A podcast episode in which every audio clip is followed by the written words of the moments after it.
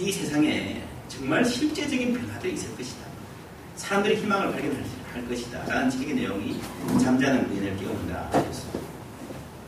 이 잠자는 그인 혹은 급에 질려버린 호랑이 같은 이 교회, 이 모습을 우리가 바라보면서 우리가 함께 교회를 시작하고 예배드리는 이 상황에서 어떤 교회를 꿈보고 생각해야 될 것인가? 이렇게 급에 질려버린 호랑이도 여전히 호랑이일 수 있을까? 그 호랑이의 호랑이 DNA가 있을까? 아니면 아예 호랑이가 호랑이 되기에는 이제 너무 늦은 일일까? 하는 생각을 해봅니다. 마태복음 16장에 보면 이런 말씀 나옵니다. 슬라이드 준비해주시면 보여주시면 감사합니다. 제가 읽어볼게요. 시몬 베드로가 대답하여 이르되 주는 그리스도시요 살아계신 하나님의 아들이시니라. 예수께서 대답하여 이르시되 바요나 시몬아 내가 복이 있도다. 이를 내게 알게 하니는 혈육이 아니요 하늘에 계신 내 아버지이시니라. 또 내가 내게 이르노니 너는 베드로라. 내가 이 반석 위에 내 교회를 세우리니 음부의 권세가 이기지 못하리라. 내가 천국 열쇠를 내게 주리니 내가 땅에서 무엇이든지 매면 하늘에서도 매일 것이고 내가 땅에서 무엇이든지 풀면 하늘에서도 풀리리라 하시고 이에 저들에게 경고하사 자기가 그리스도인 것을 아무에게도 이르지 말라 하시니라. 아멘. 예수님께서 친히 에클레시아 교회라는 말을 쓴 적이 거의 없는데요. 그 아주 드문 케이스 두 개 중에 하나입니다. 내가 이 반석 위에 내 교회를 세우리니 음부의 권세가 이기지 못할 것이다. 아무도 함부로 심지어 우리가 생각하는 우리가 인생에서 생각할 수 있는 가장 큰 권세, 음부와 죽음과 사망. 여러분 세상에 어떤 권력이 사망을 이겼습니까? 사망을 얕볼 수 있는 사람이 있었습니다. 그 엄청난 권세, 죄의 권세도요. 얕보지 못할 것이다. 이기지 못할 것이다. 감히 넘보지 못할 것이다. 그 엄청난 권세를 예수님께서 주셨습니다. 그게 교회라는 거죠. 그게 본래 교회의 영광이라는 거죠. 근데 우리가 이 말씀들에 대해서 충분히 숙고하지 못했습니다. 내가 천국 열쇠를 주리니 엄청난 권한을 주셨는데 땅에서 무엇이든지 매면 하늘에서도 매일 것이고 내가 땅에서 무엇이든지 풀면 하늘에서 풀리리라 그러셨습니다. 이걸 우리가 잘못 이해했다는 거죠. 오랜 동안에 사람들이 이렇게 이해했습니다. 이거를 누구에게 준 건가? 베드로에게 준 거다. 천국 열쇠는 뭐냐? 그래서 여러분 많은 사람들이 그렇게 생각을 해요. 우리가 죽어서 천국에 가면 그 입구에 베드로가 서 있는 거예요. 뭐 들고 서 있어요? 열쇠 들고. 들려줄까? 안 들려줄까? 그러니까 천국이라는 나라에 입국 심사관 할 수 있는 그런 문세를 베드로라는 개인에게 줬다라고 우리가 생각을 합니다. 근데 이게요, 완전히 잘못된 성격이었어요. 왜냐하면, 여러분, 천국 열쇠는요, 어디에서 쓰라고 주신 거예요? 하늘입니까? 땅입니까? 천국 열쇠를 하나님이 주셨을 때에 하늘 입구에서 쓰라고 주신 거예요? 땅에서 쓰라고 주신 거예요? 땅에서 무엇이든지 매면, 땅에서도 무엇이든지 풀면, 그렇죠? 천국 열쇠는요, 천국에 들어가는 거, 죽어서 하나님의 품에 안기는 조건과 자격하고는요, 전혀 상관이 없어요. 반대로, 이 천국 열쇠를 가지고 이 땅을 다닐 때에 하늘의 능력과 권세가 하늘에서 일어나는 하나님의 높임을 받고 하나님의 권능이 온전히 실현되는 그 영광이 이, 이 천국 열쇠를 가진 이에게 따라 다닐 거라는 그리고 그렇게 보면요. 그러면 베드로가에게 천국 열쇠를 주셨는데 베드로는 하늘나라 갔으니까 지금 이근에게 교회하고는 전혀 상관없는 겁니다. 그렇지 않습니다. 이것은 베드로라는 특정 개인에게 주신 게 아니고요. 예수 그리스도를 주로 고백하는 베드로가 그 고백자의 대표로 지금 와 있다. 예수 그리스도를 자신의 인생과 세계 전체의 주로 고백하는 모든 사람들, 아니 좀 더 구체적으로 말했어요. 그러한 교회 공동체, 교회를 세우니 그 교회에 주신 권능입니다. 그래서 여러분 교회는요, 교회가 교회로 모이는 것은 그렇습니다. 어떤 한 개인이 할 수 있는 착한 일, 예수 믿는 걸 우리가 잘못 생각하면 그냥 우리가 예수를 믿어서 개인적으로 예수를 믿어서 내가 천국 가게 되었으니까 천국 갈 자격을 확보한 라이센스를 단 천국 패스포트를 확보한 사람들끼리 모이는 동호회가 그럼 클럽이 교회가 아닙니다. 하나님께서 우리를 교회로 불러주신 것은요. 교회만이 할 수 있는 교회에 주신 천국의 열쇠 교회만이 이 땅에서 감당할 수 있는 일이 있기 때문에 교회가 해야 될 일이 있기 때문에 교회로 주신 겁니다. 그래서 여러분 이 예수 믿는 게 그냥 내가 얼마만큼 똑똑하고 내가 얼마나 착한 사람 되어서 이 세상에 개인적으로 선한 영향을, 영향을 행사하고 그런 일이 아닙니다. 개인이 아무리 열심히 하고 남을 도울 의지가 있고 선하게 살 의지가 있어도 개인적으로 할 수 없는 일을 하나님께서 공동체 안에서 할 수 있도록 이 공동교회라는 공동체를 통해서 할 수 있도록 하나님이 허락하신 겁니다. 그리고 또 하나 더 중요한 일은 이렇게 베드로가 고백을 하시고 예수님께서 영광스러운 약속을 해 주셨는데 뭐라고 하셨는가 하면요. 말하지 마라. 인자가 그리스도인 것을 뭐라고 그랬습니까? 예, 아무에게도 말하지 말라. 요 대목도 중요합니다. 인자가 그리스도인 것을 아무에게도 말하지 말라. 무슨 말입니까? 그 다음에 성경을 여러분 나중에 마태복음 성경 읽어보시면 무슨 말이 나오는가 하면 바로 그 다음에 이때로부터 예수께서 예루살렘에 올라가셔가지고 장로들과 대제사장들과 서기관들에게 많은 고난을 받고 죽임을 당하십니다. 그리고 제3일에 살아나실 것을 말씀을 합니다. 말하지 말라. 왜 이렇게 중요한 소식을 교회를 세울 것이다. 라고 하는 내가 그리스도라고 하는 이 중요한 소식을 왜 말하지 말라고 그랬어요. 그 이유는 바로 그 다음에서 우리가 알 수 있는 거예요. 예수님의 십자가를 말씀하십니다. 그리고 3일 후에 다시 살아날 것이라고 말씀을 하십니다. 무슨 말인가 하면요. 예수님이 그리스도다, 메시아라는 말은 맞는데 그것을 십자가를 모르고서는 예수님이 그리스도라는 사실의 의미를 제대로 알 수가 없다는 겁니다. 사람들은 예수를 하나님의 아들이라고 말하고 그리스도라고 말하지만 대부분 사람들이 하나님을 찾을 때에 자기 욕망을 실현해줄 메시아를 찾습니다. 그게 메시아입니다. 근데 예수님은 우리가 원하는 것, 우리가 원하는 식으로 그걸 충족시켜주기 위해서 너뭐 원하니? 그거, 그거를 충족시켜 주시려고 오신 분이 아닙니다.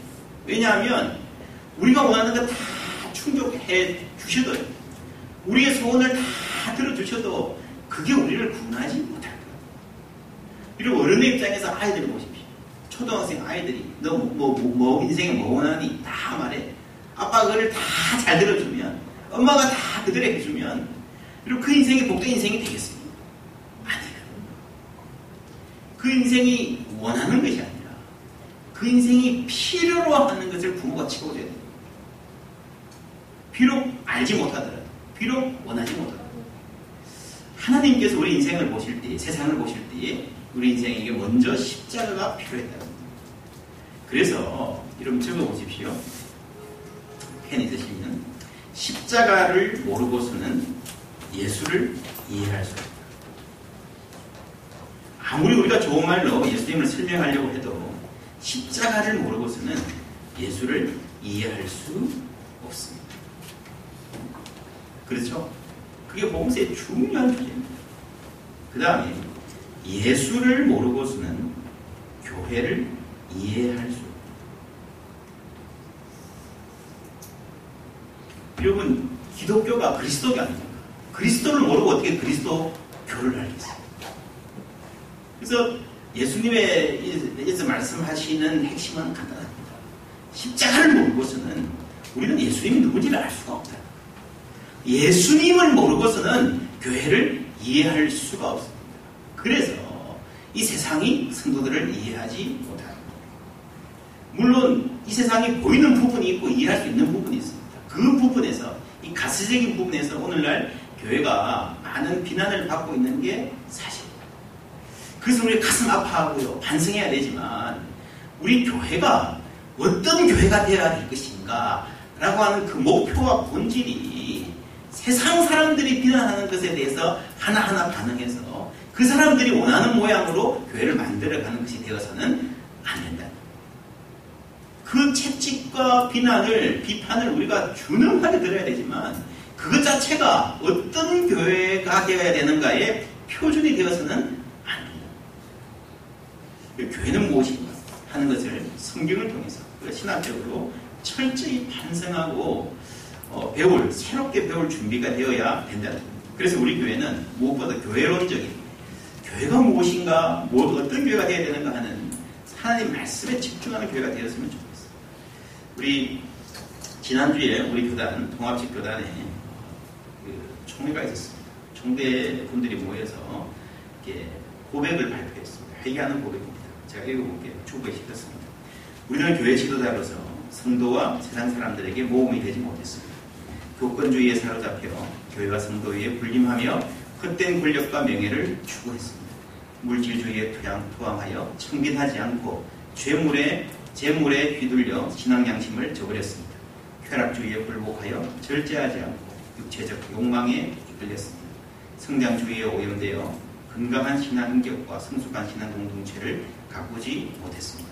분열주의에 편성하여 갈등하고 분쟁하며 그리스도 안에서 하나됨을 지켜내지 못했습니다. 교회주의에 안주하여 사회개혁과 역사 변혁의 책임을 올바로 감당하지 못했습니다. 우리는 민족교회로서 민족의 희망이 되지 못했습니다. 핵무기의 그늘 아래 분단된 한반도 온 백성이 신음하고 있습니다.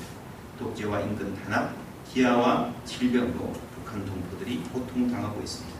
대형 사고와 재난, 환경 파괴와 사회 양극화와 부정부패로 대한민국이 흔들리고 있습니다. 이러한 절망적인 상황에서 하나님의 뜻을 따라 사회를 개혁하며 민족의 희망이 되어야 할 한국 교회는 오히려 개혁의 대상으로 침몰하고 있습니다. 이 모든 것이 우리가 깨어 기도하지 않고 우리가 민족 교회로 바로 서지 않고 우리가 사회적 책임을 다하지 않은 결과임을 고백하며 우리의 죄악을 참여합니다. 일부분입니다. 제가 이 부분을 코트에서 페이스북에 올렸는데 많은 분들이 댓글을 다셨습니다. 근데 거기서 상당수는요, 상당히 부정적인 말로만 말로만 회개하는. 말이 부족해서 교회가 이렇게 됐느냐. 제가 그 댓글을 읽으면서 어, 수긍이 갔습니다. 그리고 그런 부정적인 반응 혹은 실책이 저도 목사의 한 사람으로서 또 신학교 교수의 한 사람 나를 향한 채찍이기도 하다. 우리가 말로 회개하는 거 해야 되지만 우리가 말로 회개한다는 것 자체가 하나님의 꾸지람과 사람의 비판을 받아 마땅한 사람 라는 것을 고백하는 것이라면 이런 질책도 겸허히 달게 받아야 되지 않겠는가 하는 그런 생각을 했습니다. 어, 그 끝에 한 분 합동적 총대인 목사님인데 잘하셨습니다. 우리는 그렇게 하지 못했습니다. 이렇게 댓글 다는 분도 계셨습니다. 뭐 총대 분들 입장에서 이 정도의 일단은 말이지만 말이라도 시작한 거 저는 또 높이 평가하고 싶습니다. 말로 끝나지 않고 아니 말이라 하더라도 총회 석상에서 끝나지 않고 이 내용들이 개교회에서 좀 같이 나누어지고 고백되어지고 모두의 총대들만 잘못했겠습니다. 목사들이 잘못했지만 목사들만 잘못했겠습니다. 한국의 많은 문제들은 목사들이 성도들의 비위 맞추다가 그렇게 된 경우도 많습니다. 물론 목사들이 큰 잘못이죠. 그러면서 우리가 교회의 교회들 하나님이 원하시는 교회 세상이 원하고 바라는 교회에도 우리가 생각을 기울여야 되지만 그게 아니라 하나님이 원하시는 교회에 대한 하나님의 그 갈망을 우리가 좀 깊이 들을 수 있는 영적인 가능성이 있어야 되겠다 하는 생각이 많이 듭니다. 본질적으로 세상은 하나님을 알지 못합니다. 고린도전서 1장 21절 이런 말이 나옵니다. 하나님의 지혜에 있어서는 이 세상이 자기 지혜로 하나님을 알지 못함으로 하나님께서 전도에 미련한 것을 믿는 자들을 구원하시기를 기뻐하십니다. 어쩌면 오늘날 교회가 이렇게 된 게요. 교회가 세상의 말을 안 들었어가 세상의 연애 편성 안 해서가 아니라 너무 많이 세상을 따라가려고 세상이 원하는 것을 주려고 하다 하다 보니까 나중에는 세상으로부터 버림받는 교회가 세상이 원하는 걸 주려고 방향을 맞추다 보니까 그것을 하나님의 음성에 귀 기울이는 것보다 더 중요하게 생각하고 가다 보니까 나중에는 세상도 시시하게 생각하는 토끼도 무시하는 호랑이가 되고 맙니다. 그래서 우리는 처음부터 하나님이 원하시는 교회에 대한 어, 그 자리로 돌아가려는 노력이 있어야 되죠. 에베소서 1장 23절에 교회는 그의 몸이니 만물 안에서 만물을 충만하게 하시는 이의 충만입니다. 너무 큰 말씀에서 다 설명하기 힘들지만 어쨌거나 교회는요 만물 이 세상 전체하고 관련된 것. 하나님께서 세상 전체를 새롭게 하시고 이 세상 전체를 구원하시려는 그 계획 가운데의 핵심에 있는 교회를 그리고 사람들이 아무리 욕하고 아무리 절망이라 그래도 하나님이 교회를 포기하기 전까지는 우리는 교회를 포기하면 안 된다고 저는 믿습니다. 하나님이 성경을 통해서 교회를 통해서 이 땅에서 하시려는 일들에 대해서 우리가 다시 깊은 관심을 가져요. 여러분 사도행전에 보면 그런 말이 나옵니다. 하나님께서 자신의 피로 값주고 사신 교회. 교회가 뭡니까? 어떤 사람은요, 교회가 금물이 교회라고 합니다. 그래서 큰 교회를 세우면 그걸, 그걸, 그 교회 간다. 뭐 쉽게 하는 말로 그게 교회라고 합니다. 그게 교회, 교회일 수가 없죠. 여러분, 수백억, 수천억짜리 건물이 사람이 보기에는, 이야, 내 평생에 저런 거 한번 가져봤습니다. 좋겠죠? 근데 여러분, 그, 그 정도 건물을 위해서 여러분 목숨을 바치겠습니까? 바치겠어요? 근데 여러분, 그 정도 건물을 위해서 하나님이 자신의 피로 값주고 사시겠어요? 말이 돼요? 교회가 건물이라는 생각 자체가 말이 안 돼요. 교회는 어떤 조직과 체가 하나님이 그걸 위해서 자신의 목숨을 바치겠습니다. 여러분의 어떤 제도와 조직을 위해서 목숨을 바치겠습니다. 우리 같은 인간의 목숨 값도 안 되는 그 겨우 그거 가지고 하나님이 자신의 존재를 거시겠습니다. 우리 교회는요, 하나님께서 이 땅을 구원하시려는 그 전체 큰 계획에 가장 핵심적인 사역이 일어나는 공동체. 교회가 없으면, 교회가 실패라면 하나님의 계획 자체가 실패가 됩니다. 하나님은 끝까지 포기하지 않으시고 이 땅의 교회들을 통해서 자신의 뜻을 이루어 가실 것입니다. 그 뜻이 무엇인가? 그게 바로 십자가의 뜻입니다. 2장에 보시면 이런 말이 나왔죠. 14절에 그는 우리의 화평이신지라 둘로 하나를 만드사 원수된 것, 곧 중간에 막힌 담을 자기 육체로 하시고 16절 또 십자가로 이들을 한 몸으로 하나님과 화목하게 하려 하십니다. 원수된 것을 십자가로 소멸하시고 여러분 인생 전체 우리 모든 인간들을 가로막는 그 장벽 미움의 역사 우리가 첫쪽도 이야기했지만 가인과 아벨부터 시작했던 그 미움과 질시와 다툼과 죽임의 역사를 하나님께서 끝을 내신다. 그 둘을 한 몸으로 만드시는 그것이 십자가로 소멸하신다. 그리고 그걸 그게 전부가 아니라 그리고 나서 18절 우리 다 같이 읽어볼게요. 18절 시작. 이는 그로 말미암아 우리 둘이 한 성령 안에서 아버지께 나아감을 얻게 하려 합니다. 이 두 가지 하나됨이 나옵니다. 뭡니까? 사람과 사람이 하나 되는 거예요. 사람끼리 원수된 것들이 하나 되는 거예요. 그리고 한 성령 안에서 누구에게? 하나님께 나아가요. 하나님께 스스로 나아갈 수 없는 이 죄인들이 예수 그리스도의 피로 사을 받아서 나갈 수 있게 됐는데 에베소서에는 독특한 얘기를 합니다. 그냥 나가는 게 아니고요. 하나 되어야 나간다. 한 성령으로 나야 나간다. 그래서 인간끼리의 화해와 하나님과의 화해가 사실은 똑같은 사건으로 함께 일어나야지 인간끼리의 화해 없이 하나님과의 화해가 있을 수가 없고 하나님과 우리 인간이 하나님의 은혜를 받는 것하고 관계없이 그것 없이 인간끼리의 화해도 있을 수가. 그리고 그것이 바로 이 교회가 탄생한 교회의 생일 그러면 성령 강림절 교회가 탄생한 그 사건의 핵심적인 방언을 했잖아요.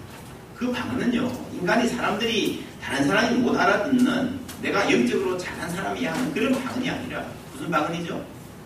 유엔 총회에 가면 동시 통역을 해주듯이 한 사람이 말하면 다 뭐예요? 언어의 장벽, 바벨탑의 비극. 어떤 놈이 바벨탑 쌓아서 우리 지금 영어 배우느라 이렇게 고생이냐 하는 바로 그 비극. 이 없어진다는. 여러분 사람들이 왜 바벨탑 사건이 생겼습니까? 우리가 성을 쌓아서 흩어짐을 면하고 우리 이름을 내자. 우리 이름을 내자.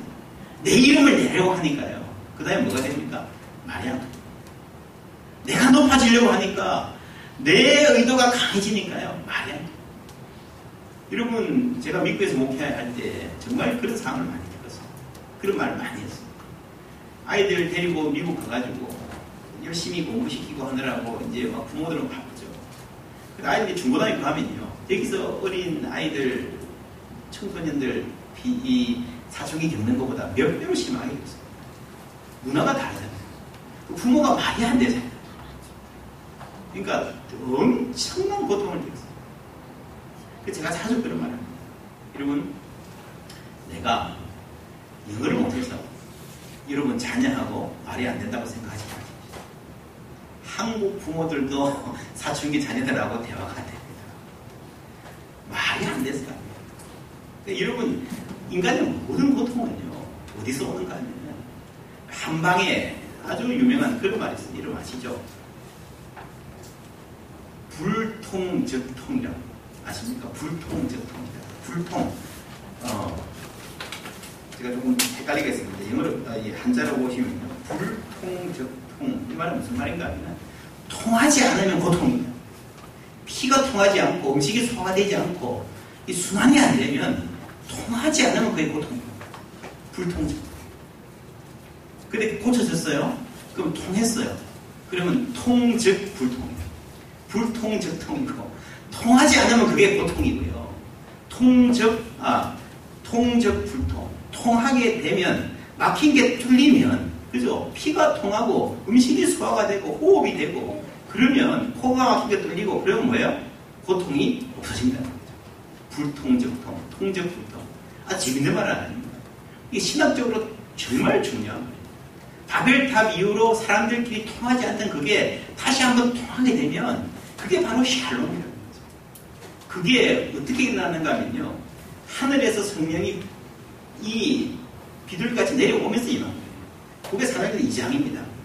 사도행전 1장에 무슨 말이 나오는가 하면 예수님이 내가 어찌하여 하늘만 올려 보느냐. 그죠? 그분이 천사가 말했죠. 올라가신 것처럼 다시 내려옵시다. 하는 이 성취의 사건이 물론 역사의 끝에 예수님의 재림을 이야기합니다. 그러나 1차적으로 어떻게 시작되는가 하면요. 예수의 영이 오순절 날 임하는 거예요.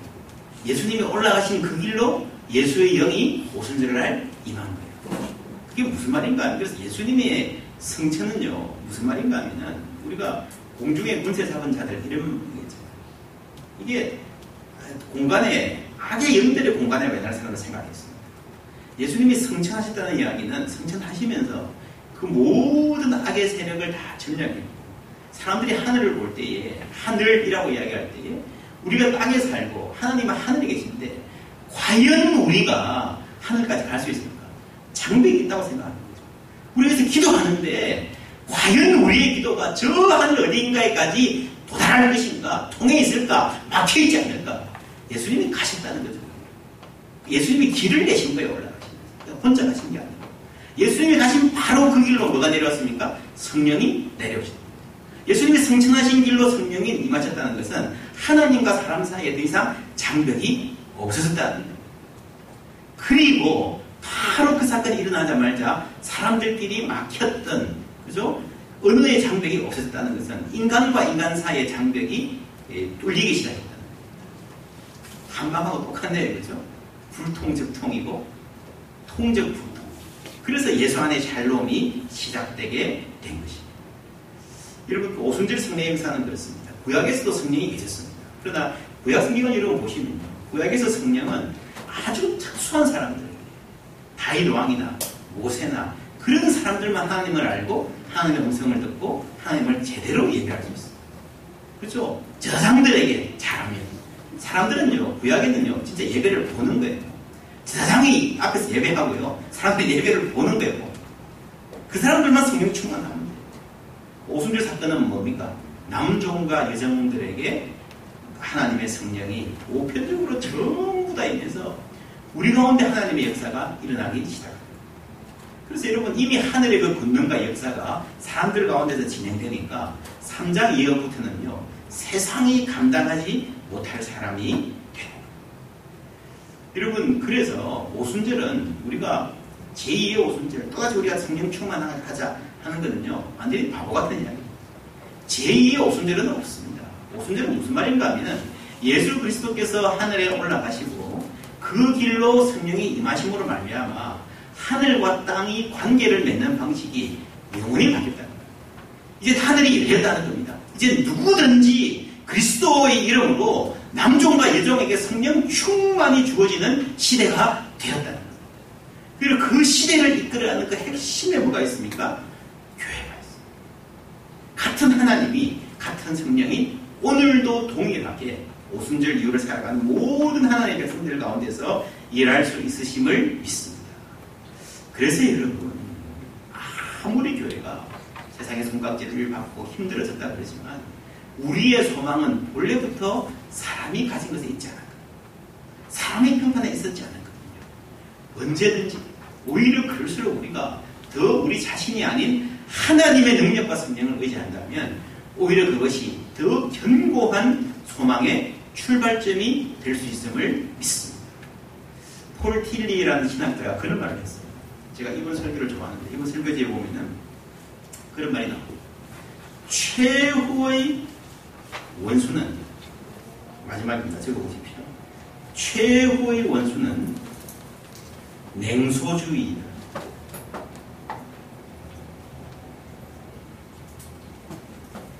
하나님이 이 땅에서 하나님이 일을 해나가시는데 방해하는 세력들이 참 많아요.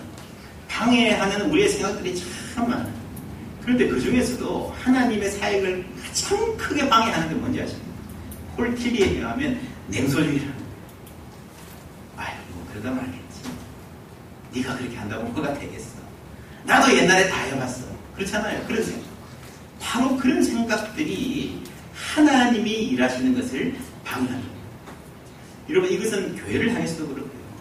한 사람 한 사람 하나님이 사랑과 영원한 승리 가운데서 그분의 자녀로 부르신 우리 한 사람 한 사람의 개인을 향해서도 동일한 줄 믿습니다. 여기서 벗어나야 돼요. 이 냉소주의는 우리를 아예 꿈꾸지 못하게 만듭니다. 아예 도전하지 못하게 만듭니다. 아예 소망을 고백하지 못하게 만듭니다. 그래서 여러분 하나님의 사람의 특징, 하나님과 통하게 된 사람의 가장 중요한 특징은 뭔가 하면요. 소망입니다. 소망이다. 이런 믿음의 사람들 보십시오. 낙관적입니다. 낙관성 자체가 믿음이 아니지만 믿음의 사람들은 반드시 낙관하게 되어 있습니다. 로마서 5장 5절부터 우리가 다 같이 읽어볼게요. 주부했습니다. 시작. 소망이 우리를 부끄럽게 하지 아니함은 우리에게 주신 성령으로 말미암아 하나님의 사랑이 우리 마음의 구원과 됨이니 우리가 아직 연약할 때에 계약대로 그리스도께서 견반하지 않은 자를 위하여 죽으셨도다. 의인을 위하여 죽는 자가 쉽지 않고 선인을 위하여 용감히 죽는 자가 꼭 있거니와 우리가 아직 죄인 되었을 때 그리스도께서 우리를 위하여 죽으심으로 하나님께서 우리에게 대한 자기의 사랑을 확정하셨느니라. 소망이 우리를 부끄럽게 하지 않느냐. 무슨 말입니까? 소망을 가지고 산다라는 것 자체가 인간적인 생각으로 보면요. 부끄러울 수 있는. 내가 뭐 이런 꿈이 있어라고 이야기하면요. 그 꿈 자체가 누군가에게 비아냥거리가 될 수밖에 없는 그런 삶을 살아간다는 거예요. 아브라함도 그랬어요. 그리고 아브라함의 이름이 뭡니까? 열국의 아버지잖아요. 열국의 아버지라는 이름 자체가 여러분 참 부담스러운 이름이었다는 여러분 아십니까? 99세까지 아들이 없어요. 근데 다니면서 자기 이름 소개할 때 My name is Abraham, father of many nations 이러면 사람들이 뭐라 그러겠습니까? 그 정도 되면 뒤에 좀 한 수십 명이 붙어 있어야 그런 이름으로 이야기를 할 수 있잖아요. 하나님이 약속을 주셨어요. 너의 이름을 아브라함이라 해라. 열국의 아버지라 해라. 그게 소망입니다. 그런데 99세까지 아들 하나도 없는 그 이름을 홀다고 다니려고 얼마나 부끄러운 삶입니까? 꿈이 부끄러운. 소망이 있다라고 부끄러운 거예요. 나는 다르게 살 것이다 라고 말하는 것 자체가 부끄러워요. 그래서 우리는 겁에 질려서 토끼한테도 절절 매는 호랑이처럼 하나님이 우리를 호랑이로 참고하시는 토끼보다 살아가는 것이 오늘날의 교회의 모습인지도 모릅니다. 그러나 하나님 우리에게 분명히 말씀하십니다. 소망이 우리를 부끄럽게 하지 않을 것입니다. 그 사랑의 근거는 뭔가 하면요. 하나님께서 우리에게 사랑을 주셨다. 우리 같은 사람을 위해서 예수 그리스도를 십자가에 못 박는 엄청난 모험을 감행하셨고 그 결과 성취하셨다는. 그 하나님이 오늘도 우리 가운데 계신 줄 믿습니다. 그 소망을 이어가실 줄 믿습니다. 그래서 여전히 교회는 하나님이 이 땅을 구원하시는 이 땅을 복되게 하시는 그 원대한 계획의 핵심인. 교회에 대한 소망을 새롭게 하는 우리 모두가 되기를 예수님의 이름으로 기원합니다. 기도하겠습니다. 하나님 감사합니다. 함께 모여 예배하게 하심에 감사합니다. 우리를 구원하여 주시고 교회로 불러주신 분이 함께 기억하며 견고한 소망 함께 응답해가는 저희들 될 수 있도록 은총 베풀어 주시옵소서. 예수님의 이름으로 기도하옵나이다. 아멘.